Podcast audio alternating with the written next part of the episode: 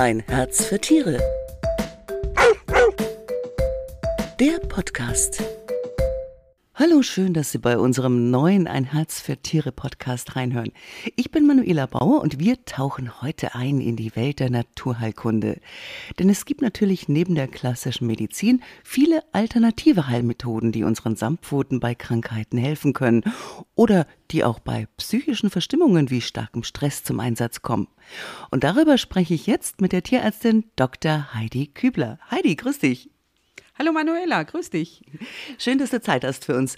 Heidi, hast du denn selber Haustiere? Ich nehme an. Katzen. Ja, ich bin eine absolute Katzenmensch, klar. Okay. Aber meine Prinzessin duldet keine anderen neben sich. Ja, hast du aus, hast es ausprobiert? Äh, ja, beziehungsweise ich arbeite ja in der Praxis und wenn ich nach Hause komme, da werde ich immer gecheckt. So nach dem Motto, ah, äh, wo war sie heute?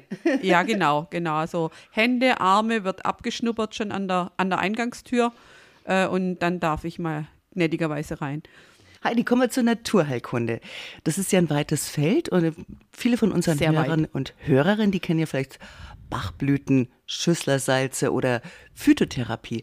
Arbeitest du denn als Tierärztin häufig damit oder wenden das eher jetzt so Tierheilpraktiker an?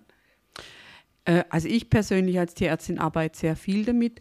Ähm, es gibt eine ganze Reihe von Tierärzten, die damit arbeiten, als Ergänzung eben auch zu mhm. der konventionellen Medizin. Und so sehe ich mich auch gern ein bisschen, also Thema ganzheitliche Medizin.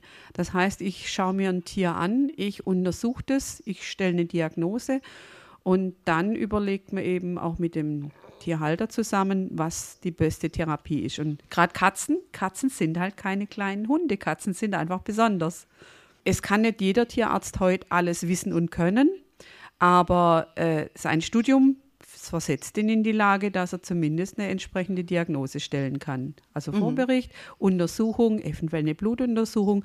Bleiben wir bei dem Beispiel, Katze trinkt viel. Da gibt es eben einige typische Erkrankungen, beispielsweise im Alter Nierenerkrankungen oder auch ein Diabetes oder hm, typisches Hardware-Problem bei der Katze, gell? Nieren. Ja, genau. Also man kann das so genau mit dem Computer machen. Mhm. Alles, was zu untersuchen ist, zu messen ist, das kann man sagen, das ist ein Hardware-Problem und das muss auch auf der Hardware-Ebene angegangen werden. Mhm. was wäre da ein Software-Problem? Also wenn die Katze beispielsweise in der Wohnung pinkelt, ohne dass die Blase oder die Niere irgendein Problem hat. Ah, wenn die Psyche mitspielt. Das ist wenn die, die Psyche mitspielt, okay. ja. Nur das Problem ist dann natürlich immer, okay, äh, was ist Hardware, was ist Software? Weil Psyche und Körper beeinflussen sich ja gegenseitig. Genau. Und da sind wir wieder beim Stichwort, du hast gesagt ganzheitlich, da kommen wir wieder zur Naturheilkunde. Ähm, wie arbeitest du dann? Fängst du erstmal an äh, mit eben alternativen Heilmitteln, wenn du behandelst? Also die Basis ist natürlich immer erstmal die Untersuchung und dann kommt es darauf an, auf den Schweregrad, weil jede Therapieform hat ihre Möglichkeiten und ihre Grenzen. Mhm. Und wenn ich jetzt beispielsweise ein altes Tier habe, wo die Tierbesitzer eine Vorsorgeuntersuchung machen lassen und man sieht, Beispielsweise die Nierenwerte steigen langsam an. Das heißt, es würde sich im Laufe der Zeit eine Niereninsuffizienz entwickeln. Dann kann ich natürlich mit naturheilkundlichen biologischen Mitteln beispielsweise, mit dieser äh, Sucktherapie, die es gibt, gleich einsteigen, noch bevor das Tier Krankheitsanzeichen zeigt. Mhm. Und das ist so ein bisschen mein Ansatz auch in der Naturheilkunde, dass ich sage, ich möchte eigentlich das Tier schon behandeln, bevor es richtig krank ist. Ich habe aber natürlich andere Tiere, die kommen, die sind schon richtig krank. Und mhm. da ist unter Umständen notwendig eben erstmal die Schulmedizin, beispielsweise Infusionen, wenn sie ausgetrocknet sind, und dann begleitend die Naturheilkunde. Mhm, mh. Wie sind denn so die Halter? Sind die aufgeschlossen gegenüber äh, so alternativen Heilmethoden? Was erlebst ja, du da so? Mhm. Ja, ja, sehr. Ähm, jetzt muss ich noch mal ganz kurz einhaken, Thema Alternativ. Das äh, Wort alternativ gefällt mir jetzt okay. nicht so gut, einfach deshalb, ja. es ist jetzt in vielen Fällen nicht eine wirkliche Alternative, ja. sondern äh, es ist teilweise eine Ergänzung. Also das hört sich jetzt zwar ein bisschen arg medizinisch an, aber ich spreche gern von Regulationsmedizin. Mhm. Weil der Hintergrund ist ja, ähm, dass diese Verfahren, die wir da einsetzen, regulierend eingreifen. Nur wenn jetzt irgendein Gewebe jetzt total geschädigt ist, kaputt ist, also sprich, was an Nierenzellen abgestorben ist, das kann ich jetzt nicht mehr regulieren, sondern das ist einfach weg. Da Ja. kann ich dann gucken, dass das, was noch funktionsfähig ist, in Funktion bleibt. Mhm. Und äh, von daher, wie soll ich sagen, das Alternativ hat auch so ein bisschen leider einen negativen Touch. Aber um zurückzukommen, Tierhalter Ja. sind da sehr aufgeschlossen, beziehungsweise fragen das sehr viel nach. Da ist die Nachfrage äh, oft größer als das Angebot, gerade in den Tierarztpraxen. Und wir hatten ja vorher schon drüber gesprochen, Tierheilpraktiker. Ja, es gibt Tierheilpraktiker, die wenden natürlich nur solche Verfahren an, denn die haben eben nicht den Zugang beispielsweise zu verschreibungspflichtigen Medikamenten. Aber Problem bei den Tierheilpraktikern ist eben, es gibt da sehr gute und es gibt auch, ich sag's mal einfach, unzureichend ausgebildete. Und Ist das ja nicht kann man geschützt jetzt, nein, nein, Mhm. nein. Also wenn, wenn, sagen wir mal, wenn du dich heute jetzt Tierheil, wenn du sagst, ich wechsle meinen Job, ich mache was ganz anderes. Ich wollte schon immer was mit Tieren machen. Theoretisch könntest du ein Schild raushängen, Tierheilpraktiker, und dann könntest du loslegen. Muss noch gar keinen Kurs gemacht haben, so ungefähr, ja. Nö, warum denn? Nein, ich meine, das ist jetzt übertrieben. Natürlich, jeder Mensch, der sich ernsthaft damit beschäftigt, wird eine entsprechende Ausbildung machen. Das ist wie überall. Es gibt gute und es gibt weniger gute. Genau. Jetzt, und da muss ich auch sagen, es gibt auch gute Tierärzte, es gibt auch schlechte Tierärzte. Also da will ich nicht hinterm Berg halten. Weil du sagst mit äh, Rezeptverschreiben, es gibt ja auch Medikamente, die rein biologisch sind. Ähm, sind die auch verschreibungspflichtig? Genau, und also die, genau, die biologischen Präparate sind apothekenpflichtig. Mhm. Das heißt, ich kann die in der Apotheke erwerben oder der Tierhalter kann die in der Apotheke oder auch in der Internetapotheke erwerben. Mhm. Ähm, so wie beispielsweise sein Aspirin oder ähm, für Menschen entsprechende naturheilkundliche Prä- Präparate. Mhm. Tricky ist nur natürlich, gerade Katzen sind einfach besonders, auch was den Stoffwechsel angeht. Also nicht jedes naturheilkundliche Präparat, was möglicherweise, was eben für den Menschen gut ist oder für, ein anderes, für eine andere Tierart, kann bei Katzen eingesetzt werden. Gerade, äh, du hattest das Stichwort Phytotherapie genannt. Ähm, Gerade Pflanzenmedikamente, da sollte man schon, also da gehört sehr viel Wissen dazu, auch wie die verstoffwechselt werden, welche chemische Struktur die haben und ob die Katze die überhaupt entsprechend verstoffwechseln kann. Da kommt man auch sehr schnell in den Bereich, wo man eine Katze vergiften kann. Um Gottes Willen, ja, da muss man sich wirklich auskennen. Ne? Mhm. Welche, welche Vorteile haben denn jetzt biologische Tierarzneimittel? Eben von daher, die setze ich sehr gerne ein. Biologische Tierarzneimittel sind ähm, homöopathisch potenzierte Einzelmittel in Zusammensetzung. Also wir haben da Kombinationspräparate, die einfach unterschiedliche jetzt Stoffwechselvorgänge im Organismus beeinflussen und damit halt ein relativ breites Wirkungsspektrum haben. Wir hatten vorhin schon mal über Nierenerkrankungen gesprochen. Ich meine, das wäre ja ein eigenes Thema, aber da gibt es so eine Zusammenstellung aus drei Präparaten, Solidago, Ubiquinon und Coenzyme. So als Abkürzung äh, auch in den Katzenhalterforen wird immer von der Sucktherapie gesprochen. Ah ja, mhm. Und die beeinflussen eben unterschiedliche Dinge, die in, bei dieser Nierenerkrankung stattfinden. Oder anderes Beispiel, die Und damit Katze hast du gute Erfahrungen gemacht. Ja. Ja, Also kann man da wirklich die Zeit, die Uhr wieder zurückdrehen, sage ich mal, weil Nein, Nierenerkra- zurückdrehen können wir die kann man nicht. nicht. Da Aber muss man, man mal ganz klar aufhalten. sagen. Äh, ja, beziehungsweise die Lebensqualität verbessern. Mhm. Ich meine, das, was an Nierenzellen, Nieren ist, äh, Niere ist, man sagt dazu, enddifferenziertes Gewebe. Das heißt, was an Nierenzellen, Nierenglomerula kaputt ist, kann ich nicht mehr regenerieren. Mhm. Aber die, die noch da sind, die kann ich in optimaler Funktion halten. Mhm. Und eben die Begleitgeschichten, wie dass die Katze keinen Appetit hat, dass das Fell struppig wird, dass ihr einfach, dass ihr schlecht ist immer mal. Also die Lebensqualität, die kann ich selbst in fortgeschrittenen Erkrankungsstadien da noch mit beeinflussen. Ja, viele Leute sind ja vielleicht sogar, oder manche sind skeptisch, Entschuldigung, was die Wirkung betrifft von so biologischen Tierarzneimitteln. Sind denn, ist denn die Wirkung auch jetzt äh, wissenschaftlich belegt? Gibt es da Studien?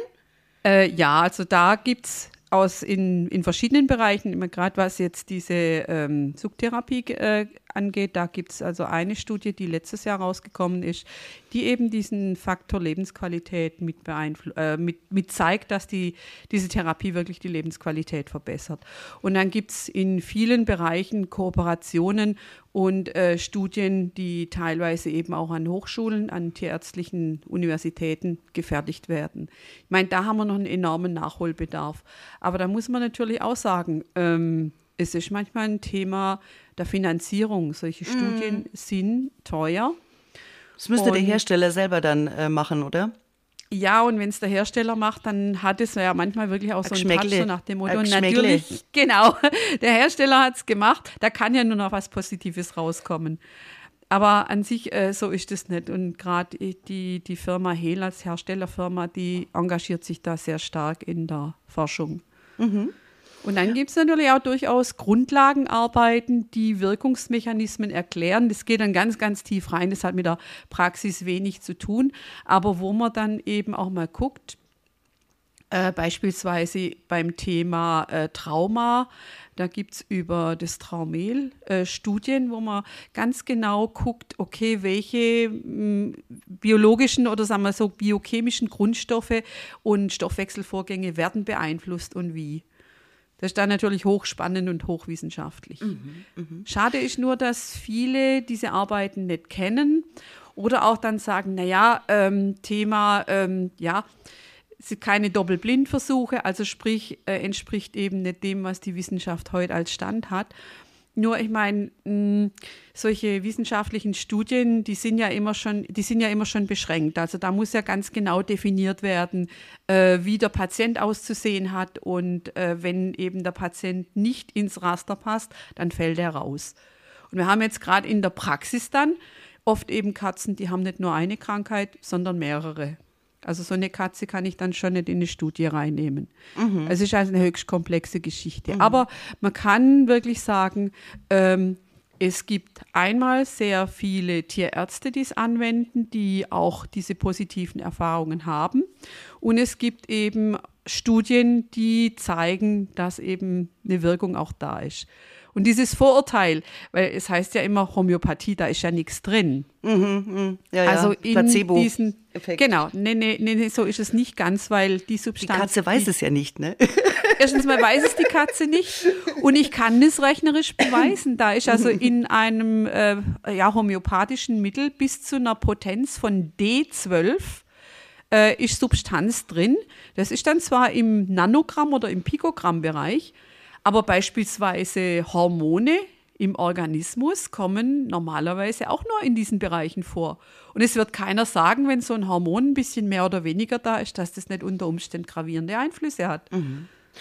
Jetzt muss ich dich nochmal zu dem Traumel fragen, weil ich kenne jetzt Traumel, weil du gesagt hast, das ist im Traumabereich äh, interessant. Ja. Äh, ich dachte, Traumel, das ist so eine Salbe für so Gelenkserkrankungen oder sowas. Ja, bei der Katze, da tust du dich mit Salbe schwer, weil entweder musst du sie scheren und das findet die Katze schon richtig blöd. Okay. oder, oder aufs Fell drauf und was macht die Katze, wenn sie irgendwo was draufkriegt? Genau. Also das nicht. Das heißt, Nein, das Traumel sind oder was? Äh, Traumel gibt es als äh, Tabletten und mhm. als Injektionslösung. Und da kann man auch zum Tipp, den ich gerne weitergebe, diese Injektionslösungen, die kann man auch oral entweder direkt eingeben oder in kleinen Leckerbissen, denn die schmecken nur leicht salzig. Bei Tabletten ist es manchmal schon wieder schwierig. Gut, diese biologischen Tabletten, die kann man alle ein bisschen Wasser auflösen. Die schmecken ah ja, und dann leicht. kann man es auch mit einer Spritze sozusagen. Könnte äh, man es eingeben, ah, genau. Ja. Aber Katze und Medikamente eingeben, ist also ein eigenes ich gebe immer, mhm. ich gebe immer den Tipp, äh, möglichst wenig Stress. Mhm. Das heißt also, wenn die Katze beispielsweise das gewohnt ist, dass immer was eingegeben kriegt, kein Thema. Wenn die Katze schon anfängt zu speicheln, wenn man sie sich irgendwie auf den Schoß setzt, solche gibt es, ja, also nicht zu selten. Äh, dann darf man sie austricksen. Dann darf es auch beispielsweise ein Teelöffelchen Milch, Sahne oder Joghurt oder irgendwas, was, wo die Katze total drauf steht. Das ist doch gemein, Heidi, komm. Nee, nee, nee, man muss sie manchmal austricksen. Also ich hatte mal eine Katze, wo die Besitzerin auch sagte, nee, also da geht gar nichts. Bis wir herausgefunden hatten, dass sie für Krabben in Lage tut sie alles. Mhm. Also morgens zwei Krabben auf den Unterteller, mhm. die Tropfen drauf, und, dann, war das, der, und dann war der Drops gelutscht, um es mal so auszudrücken. ja, das hat sie akzeptiert. Im Gegenteil, die fort, äh, nachdem es ihr wieder besser ging, hat die also penetrant morgens ihre zwei Krabben eingefordert. Eingefordert, genau. Ja. Katzen halt. Was unsere Hörer und Hörerinnen ja bestimmt interessiert, was sind denn die Vorteile von so biologischen Tierarzneimitteln? Weil die weniger oder gar keine Nebenwirkungen haben oder? Also die Vorteile für mich dieser biologischen Tierarzneimittel sind einfach, dass ich ähm, ja komplexe Erkrankungen entsprechend behandeln kann, dass ich, ich mehrere Angriffspunkte im Körper habe und die sind sehr gut verträglich und ich hatte jetzt schon das Thema Akzeptanz angesprochen. Also die werden von den Katzen sehr gut akzeptiert und auch von den Haltern. Und ich kann es auch in Kombination mit der jetzt, ich sag mal, sogenannten Universitätsmedizin einsetzen. Mhm. Also sprich, wenn ein Tier eine Erkrankung hat, beispielsweise eine Herzerkrankung und muss da entsprechend starke Medikamente bekommen, kann man zusätzlich auch noch biologische Arzneimittel einsetzen, um das Ganze noch zu unterstützen. Ja, vielen Dank an Dr. Heidi Kübler heute für die Tipps um das Thema Naturheilkunde und biologische Medikamente. Und wenn Sie jetzt noch mehr zum Thema Was kann Naturheilkunde wirklich erfahren möchten, dann lesen Sie doch die neue geliebte Katze, die ist jetzt am Kiosk. Und wir hören uns wieder, wenn Sie mögen, am 9. Juni. Da sind wir dann schon voll im Reisefieber und wir sprechen dann darüber, wieder mit dir, liebe Heidi, was in die Reiseapotheke für Hunde gehört. Alles klar, also tschüss. Bis in zwei Wochen, Heidi. Ciao, Servus. Ein Herz für Tiere. Der Podcast.